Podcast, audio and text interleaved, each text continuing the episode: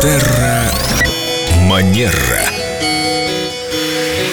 Мы рады приветствовать Викторию Акатьеву Костылеву у нас в студии. Это специалист по этикету, по хорошим манерам, психолог, практикующий и, соответственно, специалист по психологии. Я краем уха слышал тему, которую Виктория сегодня принесла. Я такой думаю, мне бы с однозадачностью бы справиться, а тут у нас многозадачно. Здравствуйте, Виктория. Доброе утро. Здравствуйте, Гай Юлий Цезарь. Совсем ты справляешься, и нас ты веселишь, и сам развлекаешься, и весь город просыпается благодаря тебе. Ну, да, три задачи однотипные. Три в одной. Развлекаю тебя, себя и весь город. К сожалению, сейчас поступают такие частые жалобы, что люди говорят, что они теряют концентрацию, им сложно сосредоточиться на чем-то одном, что какое-то состояние нервозности, усталости и вот такой подавленности. И когда начинаешь разбираться, выясняется в большинстве случаев, что человек привык несколько дел выполнять одновременно.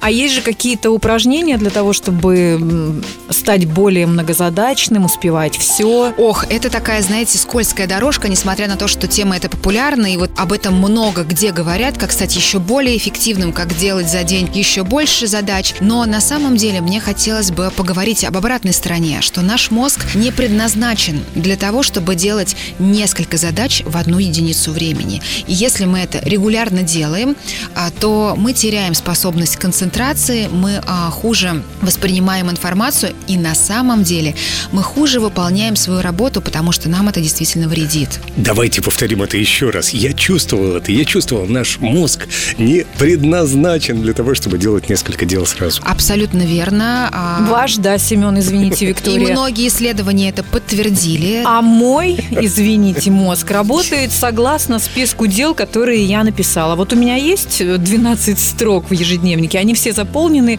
Пока я все плюсики не поставлю, я спать не лягу. А если я легла с одним или с двумя минусами, то я встану завтра пораньше. В общем, я чокнутая. Вот смотрите, Елена, ну можно же одно дело делать в одну единицу времени, а можно делать два, да, в одну или три. Ну, да, например, что-то как- готовить и слушать какой-то урок.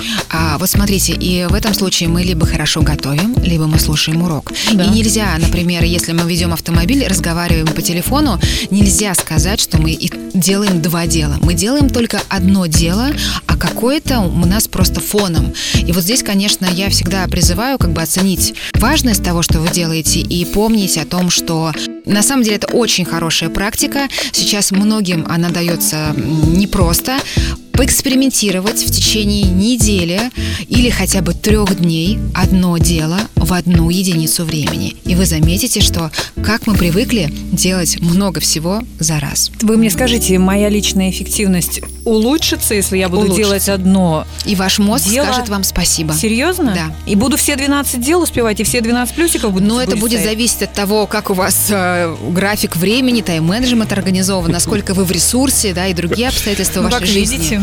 Да, но ваша нервная система точно будет вам благодарна. Слушайте, нервная система не будет благодарна вот за это. Тайм-менеджмент, личная эффективность и что там еще было. Вопрос ресурсов, как вы Да. себя поддерживаете. Ой, кошмар, кошмар. Если лежать на диване все время, тоже нервная система Не больше одного дела, как вы сказали. радоваться. Я не говорила, что мы все время это делать должны. Но если мы лежим на диване и отдыхаем, значит, мы отдыхаем, а не думаем о том, что вот надо посуду все-таки пойти помыть и постирать, и полы давно не мыты. И ответить в соцсетях. Точно. Спасибо, Виктория, это очень важно. Берегите себя.